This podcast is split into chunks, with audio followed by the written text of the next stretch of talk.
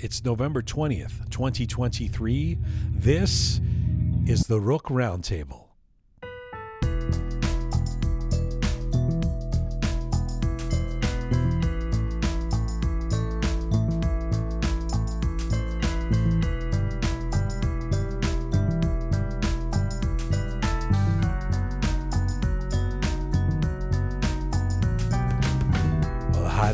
Welcome to the Roqe Roundtable. I'm Jian Ghomeshi. Hello to you from Toronto. Hello to you from Canada. Salam Dustan Aziz. Durur Bashama. Hope you are doing well wherever you are tuning in from around the world. We at Roqe Media are on our ongoing mission to build a new audiovisual encyclopedia of Iranian diaspora identity or just have conversations from, to, and about the Iranian diaspora and beyond. It is the Monday Roundtable where we examine, discuss, debate issues, ideas, fun stuff of the week in the Iranian diaspora. In the studio, she's our regular Roqe Roundup specialist and a producer for us here, Smart Pegah Ganji. Hello, Pegah. Hello. Also in the studio, an Iranian Canadian marketing strategist and designer, Resonant. Raha Ru, Hello. the triple R. Hello. That was a very seductive hello. Oh, Hello. and, wasn't meant that way. well, yeah. and joining us from Washington, D.C. this week, he is a distinguished, distinguished Iranian Canadian cartoonist, journalist, and blogger. He is known among Iranians for his regular presence on BBC Persian, Iran International, Radio Farda. He also runs a website called uh, albanganiran.org, which covers Iran's water crisis. He's been deeply involved in exposing environmental issues and discussing democracy in Iran for years. Please welcome Nikahang Kowsar. Hi there. Hello. Good to have you, Nick. Likewise. Good to be with you. All right, four topics for this Monday roundtable. By the way, I was going to tell you guys, I was going to catch you up on something, which is that uh, remember we had the conversation about the coffee and how I, Nescafe? I drink no no not not not not Nescafe how I drink yesterday's coffee Oh, yes, by ew. putting it in the microwave Uh huh. because I don't want it safajui Oh, I don't want to waste the coffee Okay. so li- Oh, literally you want to Sarfajui. I d- that's right I want to Good catch. I don't I don't want to not suffragui. Yeah. That's yeah. Okay.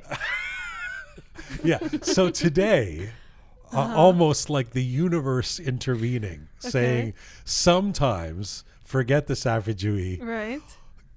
waste the coffee, brew some new stuff. Today I put the the coffee in the in the microwave. You know how sometimes like you want to press 22 seconds and you end up pressing 2 minutes and 22 seconds like that thing? Oh, you nuked your coffee. I nuked my coffee, and the coffee exploded. wow. Not the container. Like the container, Wow. the t- the container was intact. Okay. But the coffee was. I heard an explosion, Wow. and then I was like, "Oh my god! It's been some." 10 minutes since I put the coffee in the Signs nuclear from the machine. universe. I opened it and there was coffee all over the microwave, but the the container, but so the coffee was reacting. It was saying, See? listen, uh, this ain't no Persian tea. Don't be so I thought protective. Don't have such propriety over over me. I the was gearing said. up to uh, to hear you say that you know it spilt in your car or something like that, Yeah. and that No. was going to be Good Gorma thing that Sabzi wasn't and coffee. Sabzi. yeah. Would that it would spill in my car to offset the smell of ghormeh sabzi. Long story, you don't need to hear it right now, Nick. But uh, anyway, uh, that is um, the universe paid me a le- There you go. You know, for for those of you who don't believe in nuking your coffee the next Mm-hmm. day, uh, that's what happened today. Uh, for this this roundtable, we usually have four topics uh, for this Monday. Here are the four topics. Uh, we'll go through them one by one. The first up is going to be suspending Khamenei on X, formerly known as Twitter, the artist formerly known as Prince. Uh, that's a that that's a suspending Khamenei on X with a question mark. Should Ayatollah Khamenei, the supreme leader, be suspended, be banned, be canceled for his notable inaccuracies, misinformation, and hate speech on Twitter or not. Uh, we'll get to that question, which is relevant again. Elon Musk has just been asked about it this week and gave an answer. Second um, uh, point on the roundtable um, the heroic and um, and uh, famous rapper Toomaj has been released from uh, an Esfahan prison. What does this say what does his early release, at least given that he was meant to spend years in, in prison, despite his horrible treatment in prison, what does it say about the state of the uprising and the regime? I want to hear from all of you guys on that. Number three, Iranians and Insta filters. there is a hook to this from the last couple of days, and and are Iranians disproportionately into presenting alternative versions of themselves in social media using filters and and editing equipment, etc. Uh, and finally, Pahlavi positioning a new interview with uh, Reza Pahlavi and some of the things he said. The interview itself, what does it say about where um, the Shahzadeh has sort of positioned himself at this point vis a vis moving forward with Iran? It's a notable interview. It's already got um, um, well over half a million views in a couple of days. So we'll talk a bit about that as well. Ready? Mm-hmm. Okay. Let's do it. Nick, you good? Yep. All right. Number one, suspending Khamenei on X. So, um, should Ayatollah Khamenei be suspended on Twitter? The uh, Iranian supreme leader is notorious for using his Twitter accounts to incite hate and violence and disinformation. Yet, his many accounts in multiple languages, by the way, still exist on the platform. Uh, languages include Persian, English, Spanish. Um, post he regularly posts content um, that would um, and perhaps should violate Twitter or X's policies. So Elon Musk has said he will suspend those, uh, for example, advocating genocide on his platform, but not Khamenei. And let me read from an article that came out last couple of days in Arab News. Uh, and, and it says uh, Elon Musk has defended his decision to allow figures like Ali Khamenei, Iran's supreme leader, to use his social networking platform X by referring to a concept he called this is Elon Musk called the UN exclusion rule. During an interview on Joe Rogan's podcast, the entrepreneur drew a comparison between the presence of officials from sanctions, sh- sanctioned countries at UN buildings and their presence on his social media platform. Musk said, We do have a kind of UN exclusion rule. You can have, say, the Ayatollah who would prefer that Israel not exist, but he's allowed to go to the UN building in New York. Generally, officials from Iran do go to the UN building, even though they've been uh, heavily sanctioned countries. Similarly, you do want to have the leaders of countries represented on social media. You want to hear what they have to say, even if what they say is terrible. Um, according to the UN, officials from sanctioned countries, including Iran, are allowed to visit its buildings in New York for diplomatic purposes based on fundamental principles of international diplomacy and the host country's obligations to the UN. So, should Ayatollah Khamenei be suspended on Twitter? Is the question. What do you think, Pegah? So I know there's you know a lot of argument um, around this question around this topic, and I think one of the the main arguments that I've heard a lot is well, if Trump was banned on X or Twitter or what, whatever it's called now, um, why are officials from you know these types of governments, whether it's China or the Islamic Republic and so on, allowed to continue using the site to spread essentially propaganda? And although I understand that, I think there's something to be said for the fact that, you know, first of all, it's hard enough for governments and NGOs and, you know, the UN and, and so on and so forth to try and constitute a democratic government or what's not, um, let alone to allow someone like Elon Musk be the decision maker on something like that. That's the first thing. And the other thing is that, you know, we're in a time where there is such escalating geopolitical tensions that I think limiting the conversation would do more harm than good. How so? Um, you know, let's take the example of PS752. Um, when that was taking place, we saw tweets from Zarif and Trump back and forth throughout the entire process of actually finding some truth behind the matter. And there's, you know, been reports saying that the fact that they were both able to make statements, however misleading they were, is actually what caused um, for the escalation not for the for the situation not to escalate further. So it was that openness. It was that ability to have those conversations. It was the ability for the global audience to see those misrepresentations and misleading spins that resulted in, you know, continuing and, and finding out more about the situation. Okay, uh, I've got some comeback on that, but let me Okay. hear from others first. Nick, Look, uh, if Elon Musk owns Twitter or X, whatever we want to call it, he has the right to do whatever he wants, but uh, he's now counting on the participants in this big conversation, millions of people uh, being on this platform. That's how he can contain, uh, how he can uh, continue making money if he makes money out of it. Because I've heard that he's lost a lot of money. Yeah. But my own opinion is that first of all, if we consider uh, Khamenei um, somebody who spreads hatred and somebody who is a symbol of terrorism, why should we give a platform to a terrorist? Mm-hmm. On the other hand, uh, some say that okay, when we you give this platform to somebody like Khamenei, he, it's he's like a rattlesnake. Whenever he just uh, rattles, you can understand where he wants to go, what who he wants to uh, sting. But we know he's a snake. He, you know he's a monster. So what what you want to learn more about him? So I don't think um, when millions of Iranians have problems connecting to X or Twitter, and they have to go through VPNs and other uh, things to get connected, why should somebody like Khamenei be able to join? And even I had this problem with Zarif. There's um, this, um, I don't know, I can't say double standard, triple standard, whatever you want to call. People were not allowed to go on Twitter. The judiciary um, summoned so many people just because of tweeting, but mm-hmm. Zarif was on Twitter. Yeah. So, on by that means, I believe um, something should be done.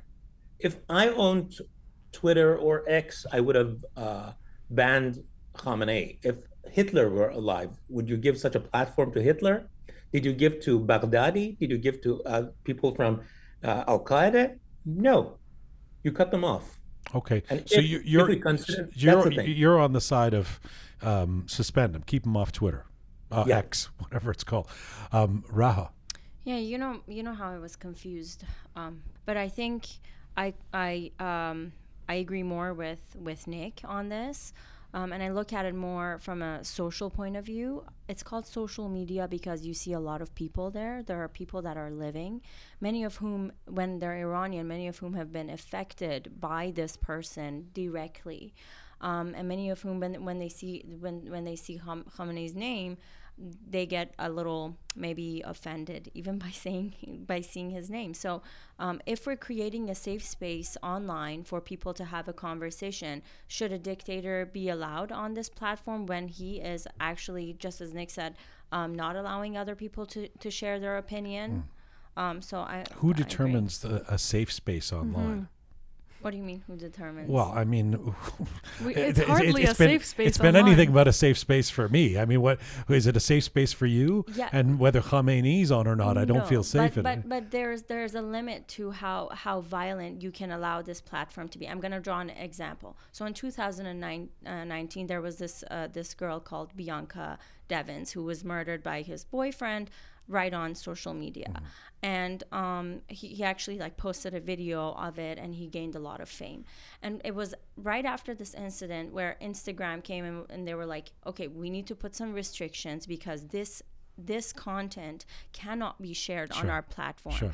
And and um, on the other hand, it became such a big thing that everybody was posting it it got it became the biggest topic of that time to the point that her family were so hurt that they started this other campaign and they called it um, pink for bianca something like pink clouds for bianca okay. or something so the point is no it's it, the safe space has to be um, I, I don't mean it to, to um, i don't mean you can you can create a completely safe space but to, to a very good extent you have to limit how provoking um, someone can be on the platform Straight, let me. I see you've got your hand up, Pegah, yeah. which is very orderly. But let me, uh, let me, um, um, uh, let me just come back on a couple of things before I go to you, Pegah. Uh, first of all, I I think it's ghastly, it's horrendous to see Khamenei mm-hmm. on X.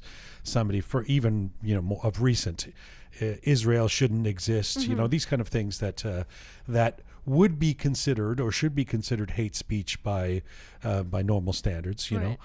know. Um, But funny enough, and I've got so many problems with the guy and, and all the things that he's saying and the, and the way he conducts himself, and even some of his some of the recent statements, which I do believe to be anti-Semitic, or mm-hmm. the things he's been posting and some of the crazy stuff he does.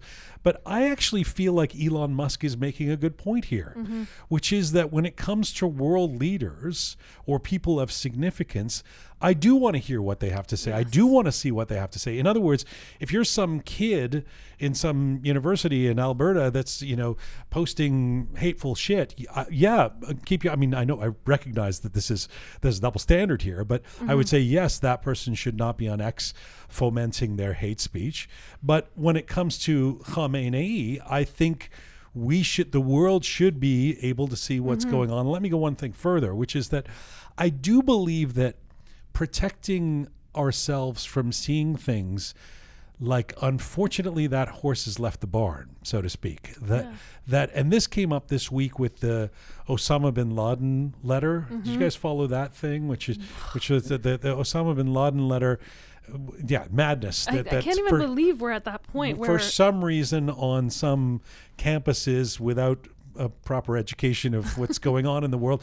Uh, you know, this this letter has reemerged, mm-hmm. and and some folks. Um, are sympathetic to it or thought that it was you know made some good points or something it's uh, but that being what it is it's it is considered hateful to some so the guardian uh, that i think had originally posted or something like that removes the osama bin laden letter mm-hmm. from its website or from its you know uh, platforms and I thought that that was kind of ridiculous mm-hmm. in the mm-hmm. sense that you don't think people can find the fucking Osama bin Laden letter? Like, uh, you know, this is we're at we're not at a point where we could actually shield each other from these yeah. things. Why make it taboo and increase the incentive for some young person to go, oh, they don't want us to see this? What does it say, right? In fact, hey, jump in. put it put it up there. Give us the historical context of it. Tell us wh- who this person is. I mean, if that can exist, and I recognize that's asking a lot, but the idea that we can just shut things down. And so when it comes to Khamenei, unfortunately, I think think, no, we've got to know what this dude is is saying, um, even if he's the, the the supreme leader of a murderous regime. Pegah had your hand. You had your hand up first. Let's go to you then, Nick. Yeah. Um, yeah, I mean, first of all, with this whole Osama bin Laden thing, I think it's ridiculous. It, the reality of the internet is you post something, even for a split second, and I guarantee you, somewhere out, someone somewhere out there is going to screenshot, save, whatever, and there's going to be a way to find it. So that's the age that we live in, and that's just the reality of it. So I think that takes us back to you know the whole safe space idea. I don't. I think that you know, the digital age and social media and all of that is already not a safe space. We already know that there's this potential for all sorts of things. And if anything, I actually agree with you, Jian. I think we should be teaching and targeting, for lack of a better word, those individuals who are, you know, the the activist university student or some random person who's just sitting behind a computer and spewing hate online. That's something that we can try and control and limit. But it's actually important to see someone as big of a monster as Khamenei spewing hate because that just sheds more light onto the reality of what the Islamic Republic is. I mean, for the past year and a half, we've been saying we've been trying to educate quote unquote Westerners and everyone else who's not Iranian and not as involved and doesn't know the nuances and everything else of exactly those details. And they're always 10 steps behind. Well, when Khamenei comes on and says something about wiping Israel off the map, everyone understands that. There's well, no need for nuance. That said, that that there is a platform then for him to say something that yeah. for for those who don't have the context and maybe pro-Palestinian whatever to go oh this guy's our ally mm-hmm. uh, which we we again have stated we don't believe the yeah. supreme leader of Iran is any real ally of the Palestinian of people but um, Nick jump in look uh, Khamenei has lots of platforms to spread his hatred against Israel against opponents of the regime and uh, give, giving a gift to a murderer, giving a platform to a murderer, to a to somebody who is so evil, I think is just uh, handing him another bone. It's it's too much, and I cannot believe that we uh, uh we uh, penalize people for very small things, cut them off of uh, Twitter because of let's say a few. Um, comments or whatever other people dislike and report them to Twitter, and mm-hmm. they're just censored, but somebody like Khamenei, who is just spreading hatred, can stay there. So I believe there is a double standard here, and I think um, Elon Musk wants to stay controversial. Hmm. And Yeah, that's a good that's point too. thing. Yeah. That's a fair point, Raha. Yeah, I think you guys have a really idealized version of the universe where Khamenei is like the only person, the only evil person, and no one is on his team. like when he goes on Twitter or X and he puts out all the content that he does, he's got fans. If he doesn't, he will gain fans. Hmm. That's the that's the idea behind social media. You can express yourself and you can get followers. You can get people to come to your cause and join you and that's what he's doing and it's to some very good extent working for him in this particular situation with uh, Palestine and Israel. So no, I don't agree with um, with oh let's just see what this guy says because the world will know. I mean, how many times have you seen him? Um, lie spew hatred and other like we as iranians Well, we didn't say let's just see what this guy says. We said we can't put our head in the sand. And that we should uh, let the world leader who of the murderous dictatorship expose himself, and, and we should be make our voices as loud as possible I to explain what, what he's actually saying. to Nick's point, he he's got his own channels and he's got many different platforms through which we can we can learn about him and learn about what he's doing and all this stuff. And we don't need to um, allow him to be on this platform that he has banned from most people in Iran. Just out of curiosity, Nick, would you have um, um, removed the Osama bin Laden uh, letter from your pages the way the Guardian did? Uh, actually, I wouldn't have published it. One, if I'm Guardian, I have to know there are some uh, standards. Even that, though, I kind of think we're so we're afraid to allow people to read things. Yeah. What should we no, not? no, no. I mean, like You we, can, we can that's isn't that look- doesn't that lead to banning Mein Kampf? Like And we that's can't. the- No, no, That's a look, split- uh, Jian, slippery you can, slope You can because- tell a story about it. It's different. You can write, you can describe, and people can go and find it. But you, it's it's like the discussion about the Danish cartoons. Okay, there there are different ideas. Although the uh, editor of that newspaper is my friend, I had this discussion with him that you could publish, let's say, the cartoons of Muhammad, and you can do whatever you want, but you do this with, let's say, the King of Denmark. Do you do this with other individuals? And then at the end, he said, uh, no. So if we if we want to talk about, let's say, um, equality in this matter, no, some things are. It seems that some people are more equal than others. Yeah, and we do regularly talk about how toxic a place the online space has become, and how it's fueling so much toxicity or uh, you know anger and all of that out there. So, so I am hearing this as well. The points about what you know. Um, why add the the supreme leader fuel to the the, the fire? But uh, but ethically or not ethically, I think um, educationally it, it it bothers me. And historically too. I Historically. mean, the thing I was gonna say about the Osama bin Laden letter, whatever it was, is then whose responsibility is it to post it? If not the Guardian, if not, you know, the media outlets and, and things like that. And I understand the concept of writing a story about it, but what's to be said for actually having access to information then? Yeah, although we know we all would agree that there's guidelines around what should be. Right. You know, we, we, we mm. you know we don't want child porn to Of be course. put you know made available, Absolutely. right? So we have to kind of where where are the guidelines? Where where do we draw the lines and for whom? And I'm sensitive to this double standard. But Nick, what do you think of that UN rule? I mean, i I, I, funny enough, actually.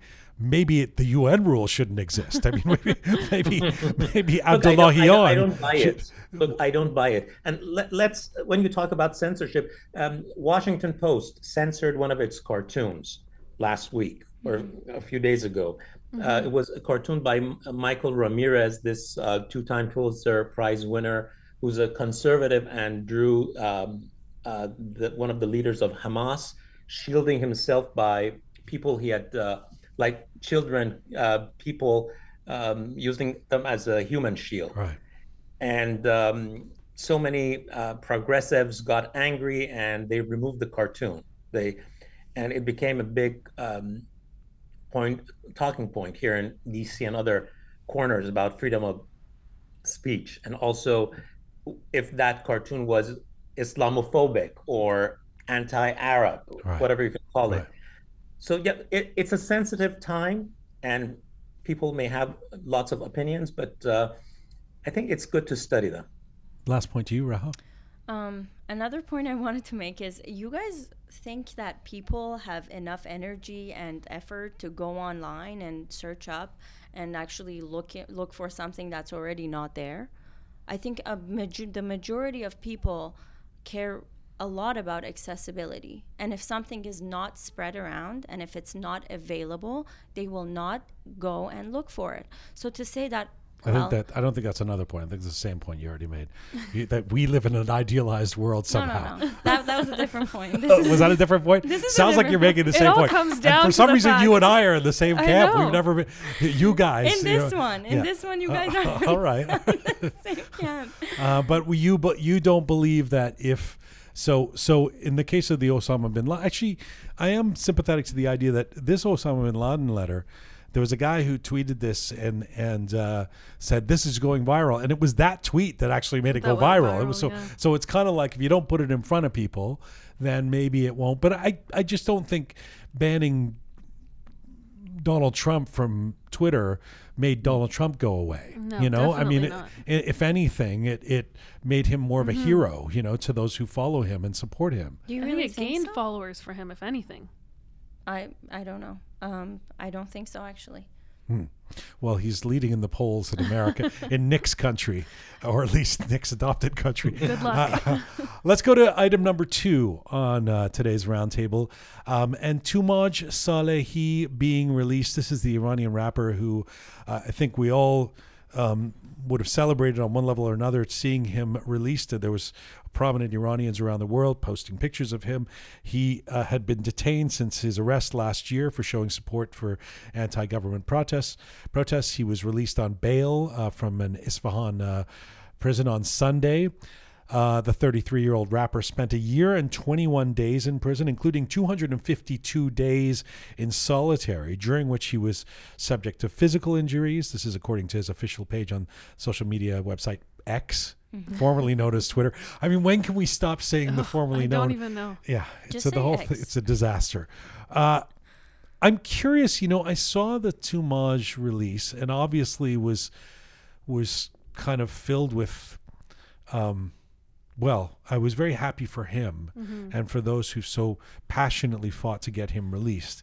Of course, there are many others still in, incarcerated. He he had become sort of a cause célèbre, and so people knew about him and talked about him, and uh, and it was good to see him in in seemingly. I mean, I, I don't doubt that he's been through um, physical and psychological torture, but he he seemed okay. He was mm-hmm. in one piece.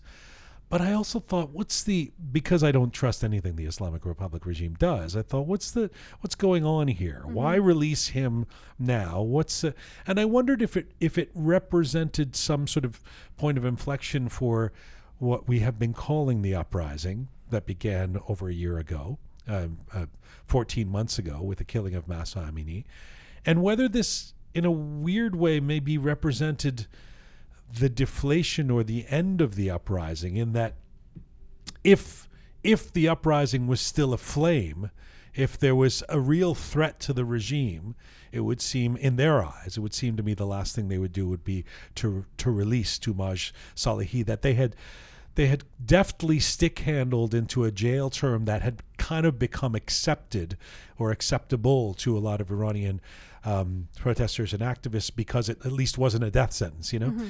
So it was it was a curious move. I, I, I can't begin to imagine all the reasons why this happened that I'm not even considering. But but on the question of does it represent what does it represent vis-a-vis change in Iran? I just thought I'd throw that at you guys as our second point today. And Nick, let me begin with you. What are your thoughts? I think um, the judiciary and the system are actually sending out this message that uh, we're not scared of too much anymore. Um, and we've contained the situation. Um, if true, if that's the message, they're confident. But um, I think it's too soon to uh, read into the leaves, and we have to see what are the reasons. Because, uh, first of all, Toomaj, although he's from Isfahan, he's also a Bakhtiari. And uh, I, I've heard that so many people uh, in the Bakhtiari clan vouched for him. And I'm not sure if we're getting all the information today, but the first message I got from his freedom was that uh, the uprising is out. We don't have it anymore, and the regime is confident that uh, Toomaj cannot harm the system because in the very first days of the uprising, Toomaj was very active. Yeah. And was sending out messages all along. The the agents were following him, were trying to arrest him. But I don't get it anymore. Yeah, that's kind of my point. Uh, my reaction was, my my, my it, it literally within you know the same minute was, Toomaj is released. Oh, Toomaj is released. Like what? Great, but what does that actually represent? And I, I that's exactly my point. That um, that while we can't read into the tea leaves maybe excessively, that that why would the regime do this if they considered him or the situation to still be a, dire threat, uh, especially because there was no other. I mean, there was no reason to. He's sort of it's all been done, and he's locked away, and you know, uh, uh, I was actually very happy that he was released, but um, um, just same as you, I was confused as to what what the reason could be. I looked around for um, news, and I found out that in in southern, especially parts of Iran, there have been some some uprisings. I don't know how accurate the news that I got is because it's from outside of Iran, and we know that that's not maybe that that's not um, accurate sometimes. Um, but if that's the case, sometimes we've seen that um, the IRGC, what it does is when uprising starts, they they do they give out candies almost like, um, okay, here's this prisoner and here's this prisoner, and so now be quiet, you know. So that that could be a possibility. So you almost think that the, you have the uh, it could be the opposite that because there's there's something boiling. boiling, Mm-hmm. we we should throw a bone by releasing Toomaj and deflating this uh, the, the situation. Interesting. Exactly, yeah. Pegah? I just think this was a show of power by the Islamic Republic. The reality is that, you know, there's still thousands of prisoners being tortured, imprisoned just unjustly. Every few hours, there's one person who's hanged to death. There's families of individuals who have either been murdered or imprisoned who are still being harassed day in and day out. Um, you know, I'm happy that Toomaj was released, but the reality is we don't know the conditions of his bail. We still don't know why it was that you know he was he was freed on bail. Was it medical? Was it due to something else? Um, we don't know what exactly he went through during the time that he was there. Surely it was physical and mental torture, um, and all of this is just you know to me basically the Islamic Republic did this and is kind of saying even if he's out there, he's not going to do anything else. So it's just the same as him being imprisoned. They they've essentially done something to him, I believe, that except for the international pressure and you know people in the diaspora kind of pressing on this fact that they wanted him released what's what's going to happen with him being free now? Is he is he going to be able to be uh, vocal the same way he was? What's going to happen to his family as we've seen to the family of so many others? What's going to happen to him? I mean just weeks ago we saw Nasreen who was arrested at the funeral of Armita and um, that was her attempt and yet someone as high profile as Nasreen was arrested and that was a show that was a show of Nasreen's been released. yes she's been released as well. As well but, but the, week. the point is that uh, this this fear is still instilled upon people and it's kind of like this show of power saying no matter what you do we can still round you up we can still throw you in jail there's no rhyme or reason we will torture you we will imprison you we will hang you to death and that's just what it is But can I just say, um, uh, Nick, uh, you know, I mean, for so many of us, you know, we were living and breathing 24 7. Those of us outside of Iran, mm-hmm. let alone the people who were on the front lines in Iran, Right. this time last year, there was a real belief in the possibility that we are going to sooner than later see change in Iran, that this regime was on its last legs, et cetera, et cetera. And then a few months ago, that you know kind of transformed into hala you know the revolutions have ups and downs mm-hmm. and they go through maybe there's a few weeks that'll be a little quieter but the, the the uprising is still happening it's still you know in everybody's hearts and they're all ready to go and you know and then there's a more a further down the road version of that which is right. yeah every few years there's going to be another uprising and it'll be bigger next time mm-hmm. and I don't think many people, including myself around the world, want to concede perhaps that it's it's it hasn't happened this time that that that that things have really died down but that's certainly the way it feels mm-hmm. nick uh, look one thing that um, comes to mind is that this movement was a leaderless movement mm-hmm. and though we thought that we may have, let's say, a group of people who could join forces and become the leadership, whatever you want to call it, of this movement, it didn't work out very well.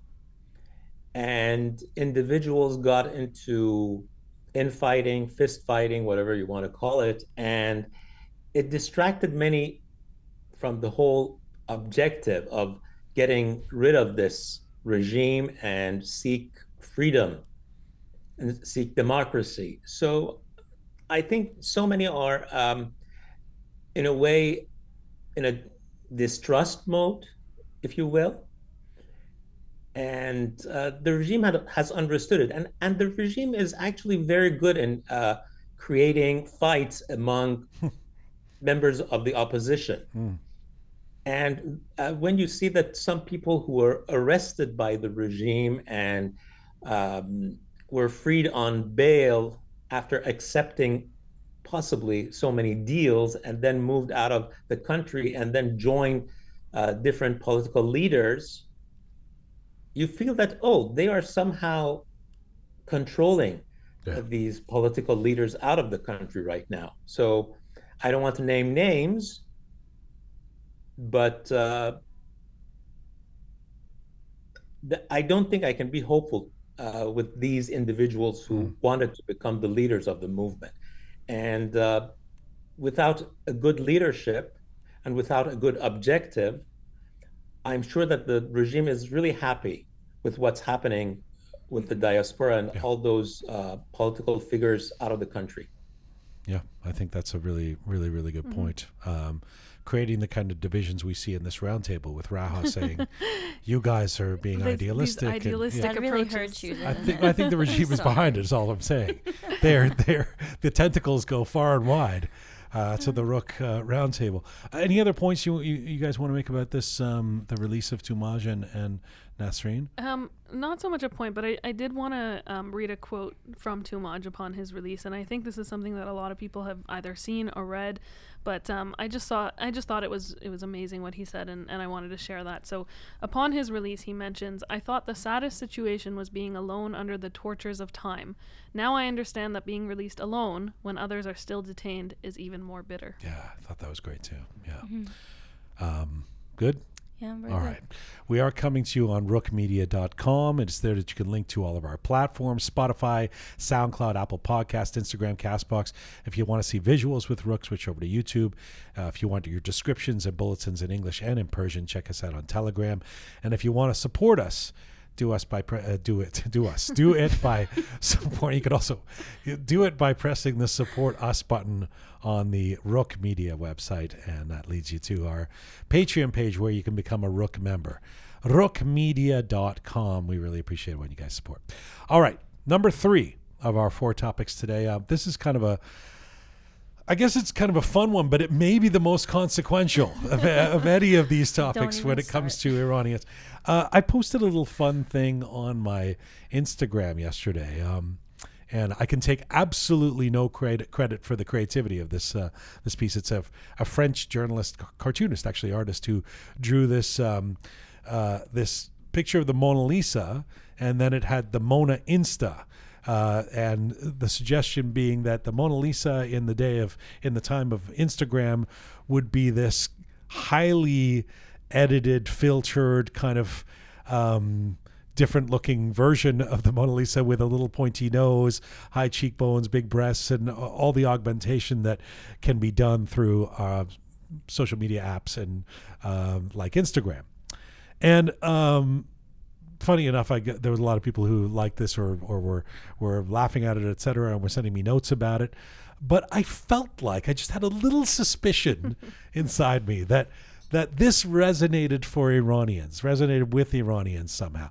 That it, of course, is you know something that is universal. That you that that Instagram is is. Uh, that those filters weren't just created for a Persian audience. And last time I looked, I don't think the Kardashians are Iranian. Uh, but I do feel like it's something that Iranians do. I feel like it's like a it's it's that augmentation thing that can happen in the physical way also happens when it comes to the social media apps. And um, so am I being too hard on our people or the people of our ancestry? I see nodding Yes. all the way around. Raha, go ahead. Yes. And maybe don't, say, you guys that. this time because I think Pegah's I'm disagreeing no, with me. I'm going to say you. Yeah, thank you. Yes, go ahead. Um, for, I want to ask you a question. Why do you think that? Why do you think it's Iranians?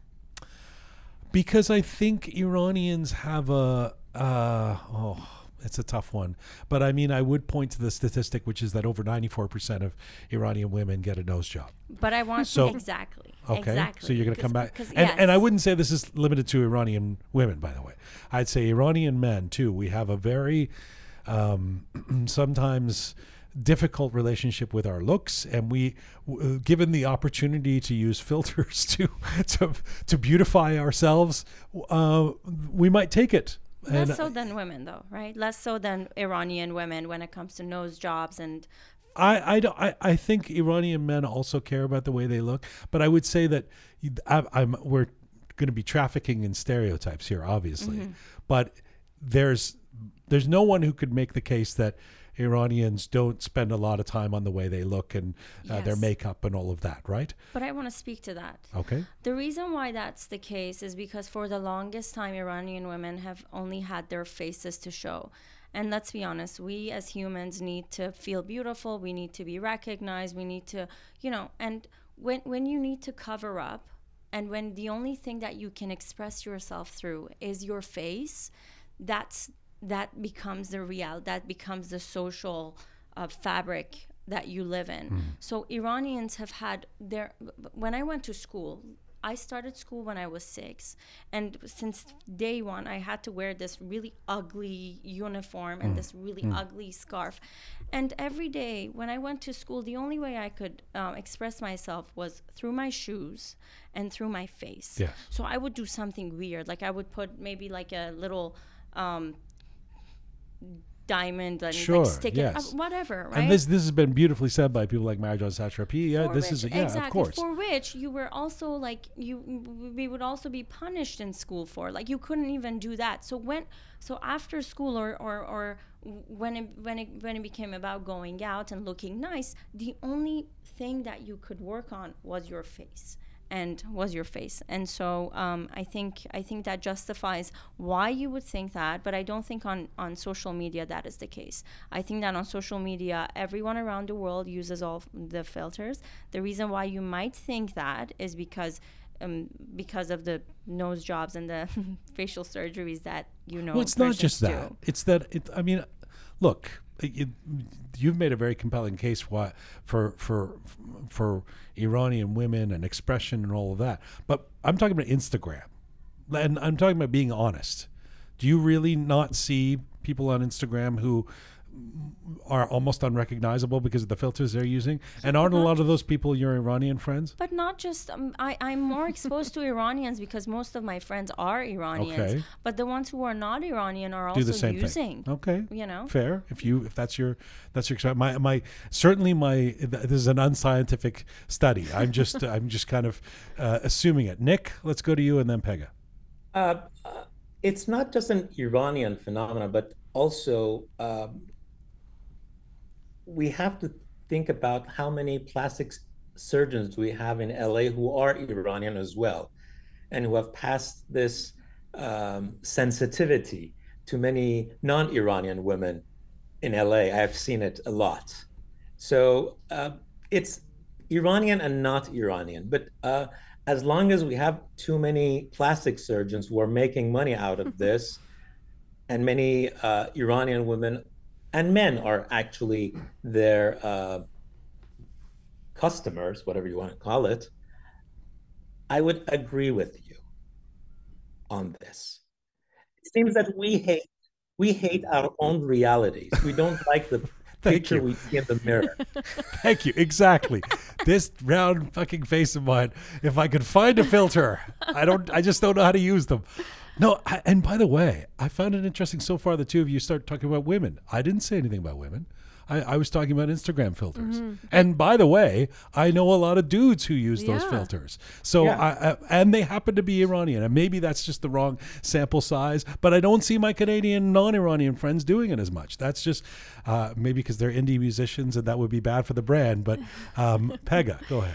Um, you know what? I think technology as a whole has changed the way that we form our identities, represent ourselves, and relate to others. And Are you reading something? Did you No. write something? Oh, well, right. I have my notes prepared, Okay, but all you know, I'm going off my notes, of course. Jesus. Um, listen, I come prepared, all right? Okay, Um, you don't call me smart Pegah for nothing. that's right. Yeah. Uh, gotta live up to Who the wrote name. this? Who writes your stuff? Is it- myself thank Okay. you very All right, much yeah. um, but what i was trying to say is that the reality is that technology has changed all of this i mean let's look you know predating these these apps and filters and things like that the only thing that we really had to compare to was celebrities and the, the individuals who had access to those plastic surgeons. And so society as a whole would be comparing themselves to celebrities and individuals who went through those procedures procedures excuse me. Now you have 10 12 year olds who have access to a smartphone and mm. all of a sudden they're comparing themselves to these you know augmented images that are, are really not reality and nowhere mm. near that. So i don't know if i would agree that it's just iranians i think I didn't say it was just no I, Iranians. well not even more these so iranians i'm sorry let me let me back I said I had a suspicion that this resonates with Iranians. Uh, even that, I don't know if I agree. I think it resonates with everyone because of the fact that we're constantly comparing ourselves to this bigger idea and this bigger image now. Again, it goes back to access to information and technology and all of these things. I think everyone across the world now has access to things like these filters, and as a result, everyone on every single scale Yeah. is continuously comparing themselves to it.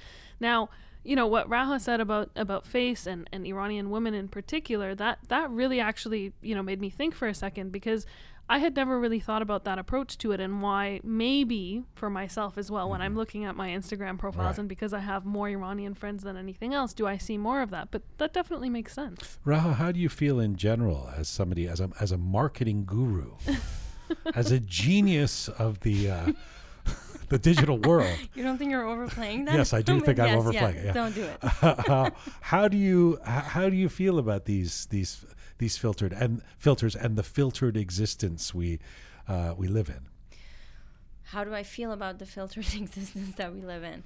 Um, I think they're, they're just becoming okay. There are these tools that, that are created, and then we always find a way to express ourselves um, through them. And this is just another example of that. If in the future we have we have a tool which can basically like um, allow other people to see you in a different way then we start creating in that space and in that platform and we start expressing ourselves we are ex- expressive creatures and we like being different and i think that's where all of this is coming from and um, just because we It's a very generous way of looking at it, though.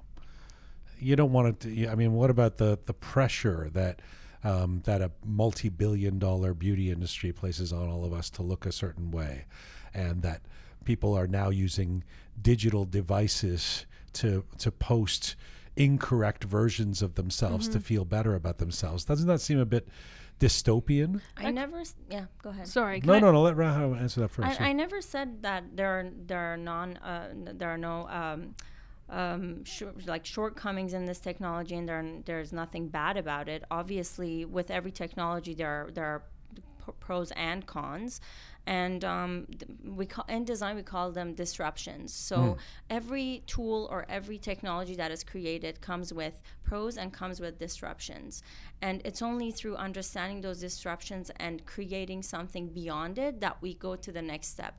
Can we remove social media from our lives and remove all this technology? Absolutely not. We can never go back. We can we can learn from it and we can understand where we're going wrong and we can create something and on on the side of it that helps just as a going on now. sidebar, uh, um, I don't know if it's this Thursday or next Thursday, but one of them, I have um, Kushiar joining me for, a, who's this um, amazing Iranian American uh, um, tech guru, Mm-hmm. and uh, and specifically with AI. I want to be, Mm-hmm. I, I, we're going to have a conversation. The whole episode focused on AI, and the should we should we be scared of AI? One of the things I want to, and where it's leading, and one of the things I want to put to him is is how newer generations, younger generations, like a kid who's 10 now, how they're even going to know who they're interacting with in a few years. Like between, forget filters, deep fakes, like complete like creations of AI. Yeah. Like you, if you're meeting someone for a coffee, like who are they and how will you know before you see them in person? And will you ever even see the version of them in person until it's, I don't know, um, too late? Yes, Pegah. Well, I was just going to add that you know we're talking about filters and you know the the Mona Insta and the image that you posted, which I thought was hilarious, by the way. But I think it's so much more than just filtering an image of your face. I mean, if you look at social media, I feel like people are filtering their lives. How often do we talk about, um, you know, the the misleading realities of social media profiles and the fact that people are only putting certain aspects of their life onto social media profiles, and you don't really know what it is that their their true life is really all about, if you will. So I think it's expanded so much more than just a filter on your face. It's actually affected said. society as a whole. and, and this is like we got to have at least a, a series on this, let Yeah. alone an episode. But you know what? The f- when I first saw that image and why I wanted to post it of the of the Mona Lisa and the and the Mona Insta, it's the thing about the Mona Lisa is, I mean, I know she's of a different time Mm-hmm. where and fashions change and so do versions of beauty. Right. But the whole point of Mona Lisa is she's imperfect. Mm-hmm. Like she's not perfect, right? She's and so the idea that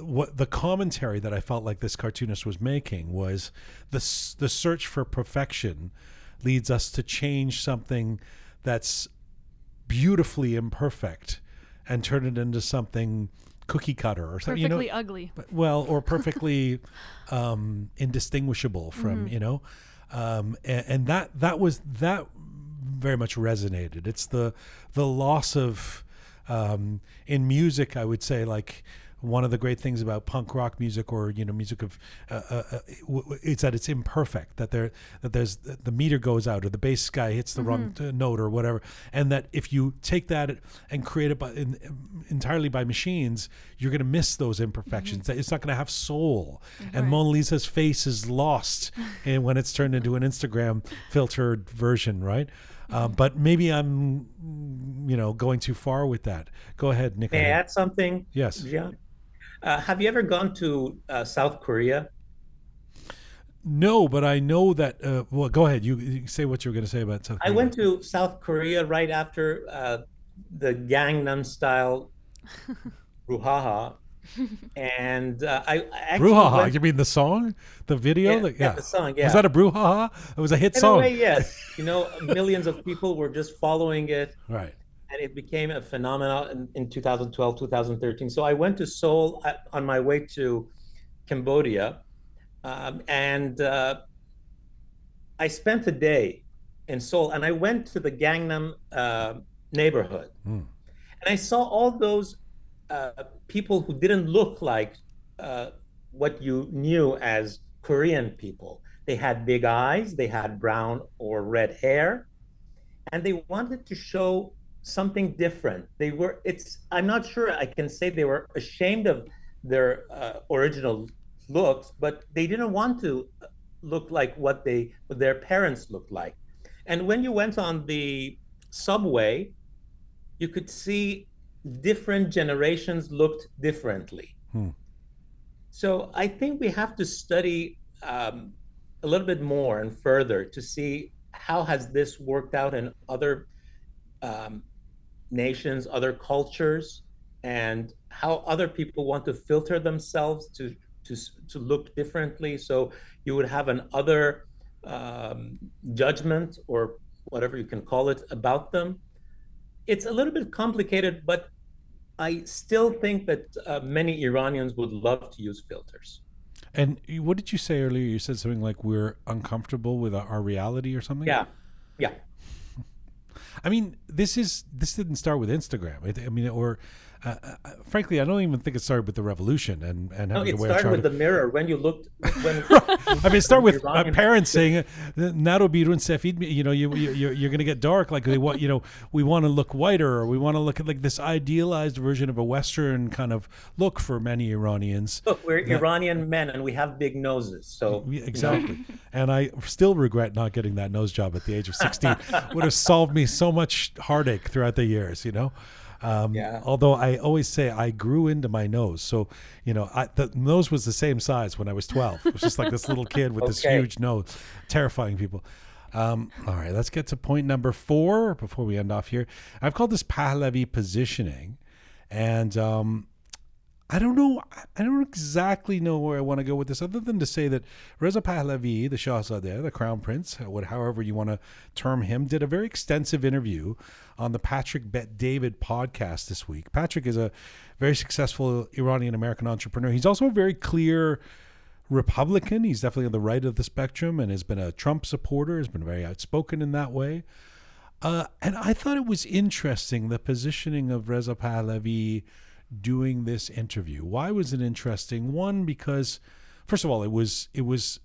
I guess you could say. I mean, Patrick Bet David presented it as very comprehensive. It, it was indeed in the sense that it was long, but it was a very favorable interview. It wasn't really a challenging uh, interview. So he kind of went somewhere where um, it would feel safe, maybe. Um, but I also thought, in terms of what it said about where Reza Pahlavi is right now, and um, I, I don't know if you guys saw the whole interview, but um, but but in terms of taking a side, being being you know positioning himself on a side of the spectrum, and and I feel like we've increasingly seen over the past year um, Reza Pahlavi and Yasmin Pahlavi be, be more and more clear about where they're at on some of the bigger issues. Like for and right now the the big issue being Israel and Palestine, etc. They've been very clear that they're in the pro-Israel camp. Reza Pahlavi met with Netanyahu not that long ago. Yasmin Pahlavi was on the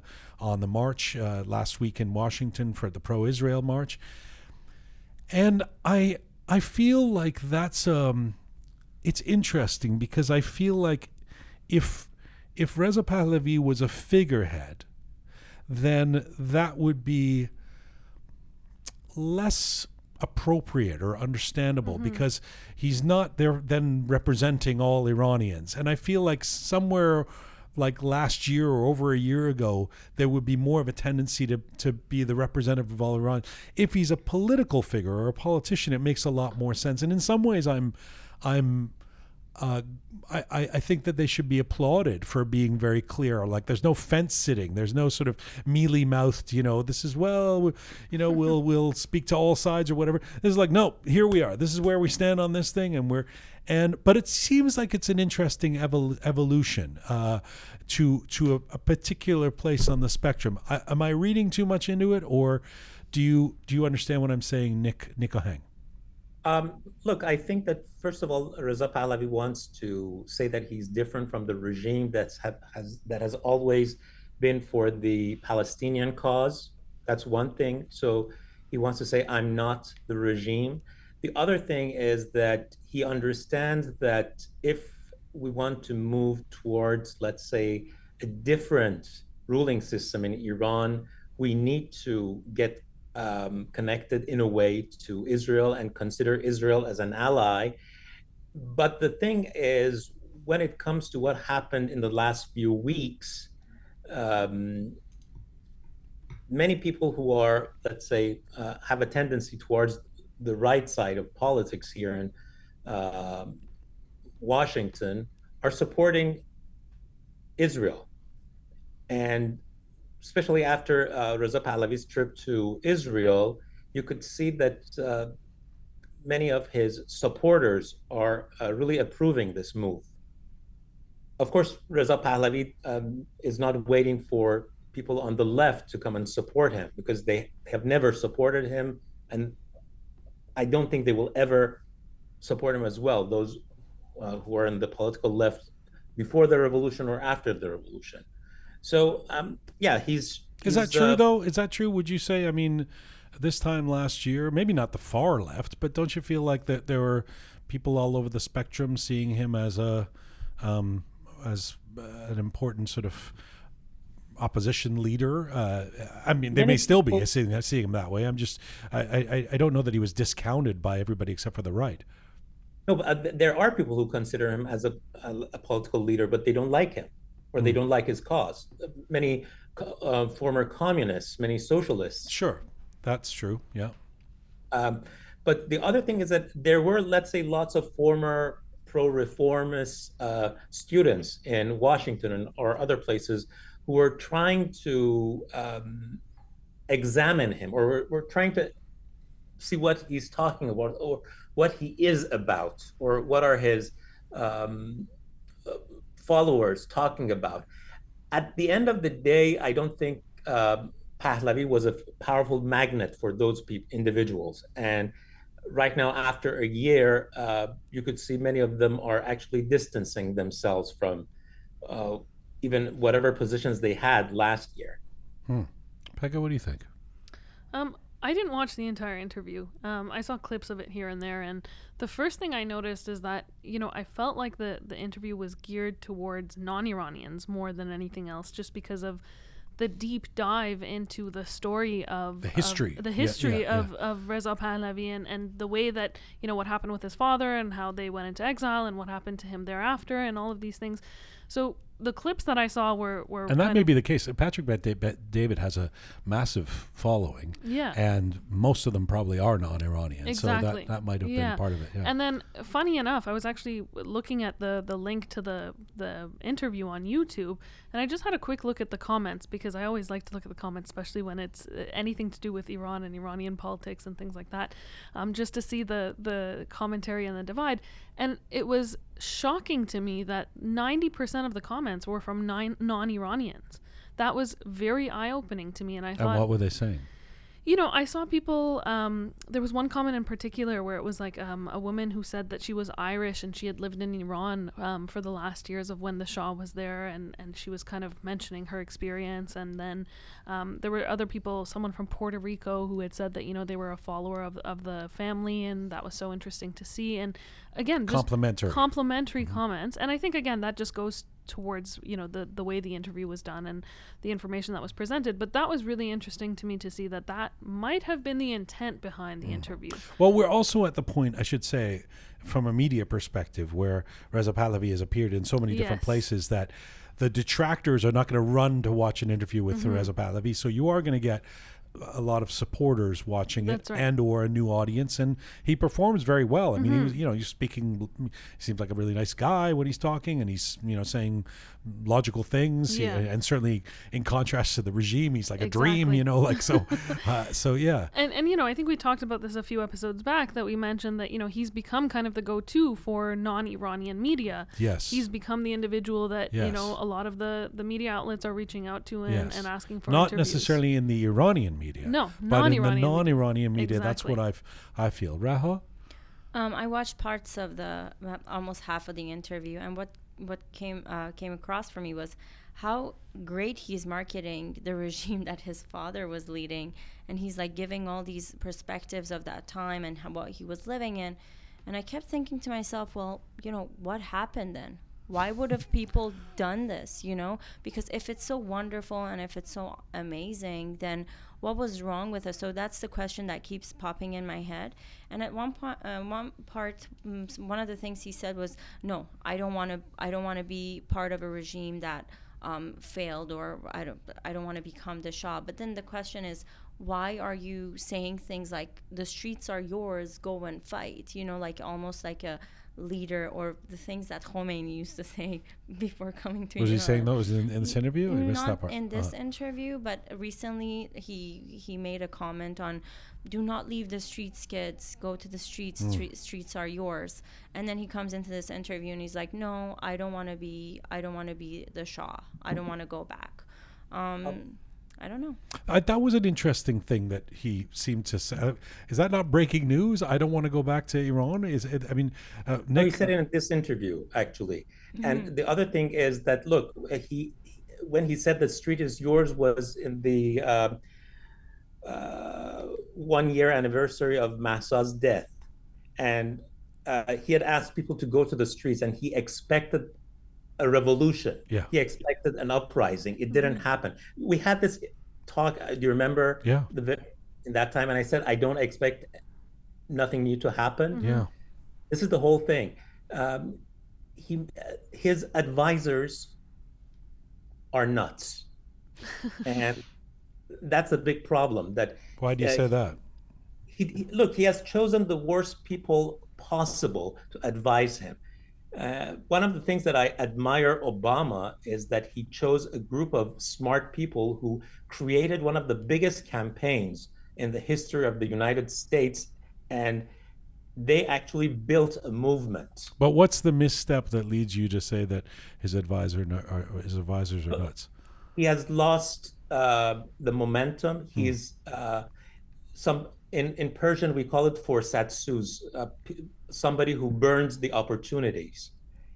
And uh, when you have a smart group of people who understand uh, better than you and can help you, they could possibly build a movement around you. Because uh, you know, um, uh, Mr. Akhondi, who's an MP, Yeah. member of parliament in Sweden. uh, Sweden. We were on the top of one of the mountains in Switzerland this summer, and uh, we were talking about Iranian politics and also glaciers. But one of the things that he said that look, Reza Pahlavi, if he wants or he, if he doesn't want, he's one of the major players on the political chess scene. So he's there. But if he if he wants to be effective, he has to understand that he needs to make some smart moves. I haven't seen smart moves from Reza Pahlavi in the last year uh, or something. Not, not in even the first six months of the uprising. No, no. No. I, I disagree. I think that, No, look, I think I- in I the, I, I think more. uh, until the Manchur it's sort of era, if you will, there was a. There, I, I actually think he was um, had this patrician kind of like I'm I'm here, I'm supporting, and I, I thought he acquitted himself really well. And and I think he uh, didn't move at all. That's why we thought that he may make. well, smart maybe, but maybe that was. I mean, that's. I could make the argument that that's a good thing to just Yes, you know don't don't don't declare yourself, just kind of be there, um, and and be a symbolic you know uh, heir apparent or whatever you want to you know say. I, I also th- I mean I, I do take your point because I think there's certainly it'd be hard not to say that there's been a missed opportunity for to, for Reza Pahlavi at this point. But on the other hand, isn't it also Nick? Uh, a measure of where we're at in general. I mean, if Hamed Esmaeilion could draw 100,000 people in Berlin at this time last year, I don't think he could do that today. I mean, I That think a this one is time. That was a one time. Uh, what you call uh, one uh, Right. wonder. So. I mean, who's still who has the momentum still? Does anybody still have the momentum? like, No. no, No. right? Yeah. No. Sorry, That's Ra- a problem. It, it seems that uh, we Urbanians are uh, want a, uh, I, I don't know, a miracle Mm-hmm. to see a miracle coming out of one of these leaders, and then to follow that prophet. Mm-hmm. But it doesn't work like that in the real world. So when we understand that, oh, the uh, that uh, that in, individual has his own uh, faults or problems and is not a prophet, we just leave the guy alone. Right. All right. Or or strong men. We like that too. Apparently, Strong throughout men. history. Yeah. Uh, yes, Pegah and then Raha. I was just going to say that I think it comes back to what we've said, you know, time and time again in, in recent weeks about where we are as Iranians, whether inside Iran or outside, and how we feel with with regards to the uprising. I mean, you certainly don't see people out on the streets the same way that you did, you know, eight months, ten months ago. And there's so much that has happened, and and rightly so. Don't get me wrong. I'm not saying that there's an expectation that people should be still out there because of the the atrocities that have taken place, the murders, the mm. imprisonments, the torture, so on and so forth. But we we've seen a shift. We're we're really mm. not in the same space emotionally, or um, even you know our hearts just not in mm. the same place, if you will. And I think that has a lot to do with what we're seeing in quote unquote the leadership as well. Mass up, uh, Masa.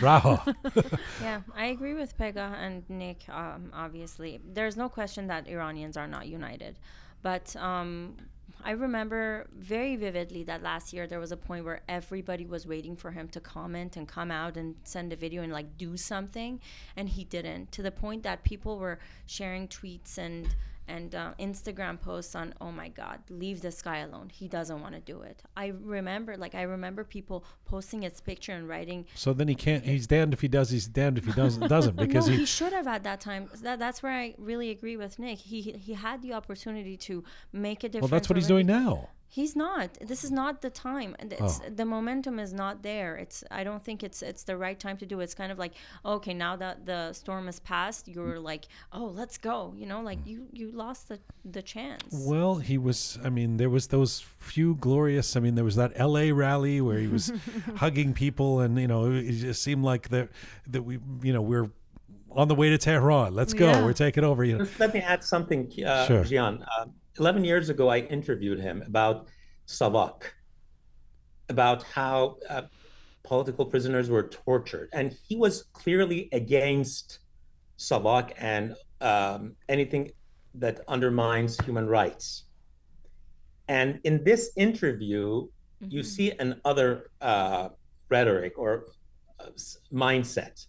It seems that people around him are glorifying the years before revolution. So he may have forgotten what he said 11 years ago. And thank God I have that int- that interview on YouTube. Hmm. And I, I just watched it yesterday. I'll send it to you. It's interesting that right. uh, is it three and a half hours long? I, I only watch the three and a half hour ones now. no, Is no. It, it, it- sorry, this one is short. And by the Really way, I, I- I feel like it's not just the um, the loss of mo- mo- momentum. It's kind of worse than that in terms of the way Iranians are feeling. It's a cynicism. Yeah. It's a, like fuck Mm-hmm. That's it. true. You know that that's what really hurts, right? Yeah. It's not just like oh, it didn't happen. Let's see what's coming around the corner. You know, we we're all. It's it's it's more like, ugh, I give up. You know, like, and that's really. And and I know that there are people out there who aren't mm-hmm. feeling that way and who are still in the trenches and who are still God love them at the every Saturday out there pro- protesting or whatever. But but that that seems to be the prevailing kind of feeling sometimes, and it's a really sad one. And I think there's so many people who are just sick and tired of hearing such horrific news coming out from inside Iran. The the deaths, the killings, the torture, the rape, the hangings, the harassment of families. It, it just it's never ending and the it- but that's a prescription deflation. for inaction, Yeah. right? I mean, you could say, yeah. and the regime is executing people on a high on a higher rate these Mhm. days. Every 6 hours. Yeah, how about that too, right? Yeah. Here we And are talking to- about Toomaj thanks to being released, and attacking Israel. what's that? People are paying attention. Whenever something happens out of Iran and people are paying attention to these events, you see more executions. Exactly. My dad always says when they do something like releasing prisoners, there he's like, "Dobari gandhi zadan." Like Right. they've done, they're doing something malicious again. Well, on that high note, Yes. Great way to end things. what a thrill! What a thrill! It's, um, I have to say that was a really, really interesting conversation the whole way through. Thank you guys. That was really, really, Thank you. really great. Nick, it was a, a pleasure to have you joining us from Washington. I hope you'll do it again. The pleasure is all mine. You know, you're so generous. Uh, it's it's great to, to have you as part of these things. Thank you for doing this. I enjoy it. Resident Raha, the triple R.